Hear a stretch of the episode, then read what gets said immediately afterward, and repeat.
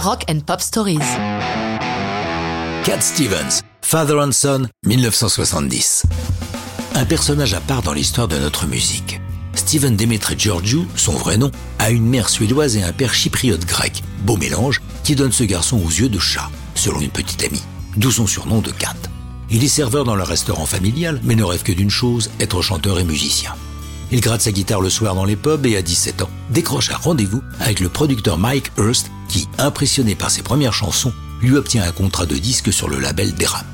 Il enchaîne deux albums très réussis, entouré de musiciens réputés comme John Paul Jones, futur Led Zeppelin, ou Nicky Hopkins, pianiste régulier des Stones, entre autres.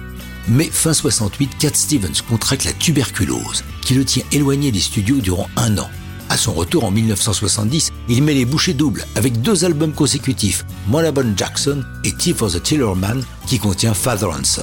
Cette chanson, écrite durant sa convalescence, est destinée à une comédie musicale qu'il a mise en chantier, Révolutia, dont l'action se situe durant la Révolution russe. Écrite pour un musical, la chanson a une structure inhabituelle, il n'y a pas de refrain. Mais pour fournir un point d'accroche, les parties où le fils répond à son père sont chantées plus fort. Pour tenter de faire produire Revolutia, 4 rencontrent Chris Blackwell, le patron d'Island. À l'écoute des chansons, Blackwell n'est pas du tout intéressé par le spectacle, mais emballé par Father Hanson et l'ensemble du travail de Cat Stevens.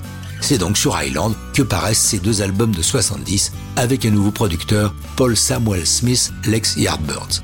Father Hanson ne sort pas en single, mais va connaître une longue carrière. En 95, un boys band, Boyzone, reprend Father Hanson qui devient un énorme hit à travers toute l'Europe, remettant le nom de Cat Stevens en lumière. Car entre-temps, il avait disparu, ayant embrassé à partir de 1977 la religion musulmane et pris le nom de Youssouf Islam.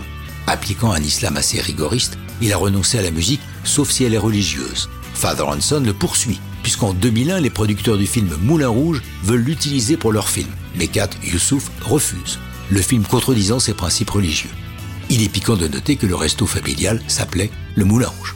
Enfin, en 2004, l'ex-boyzone Ronan Keating réenregistre Father Hanson en duo avec Cat Stevens et la chanson grimpe tout en haut du 8 anglais.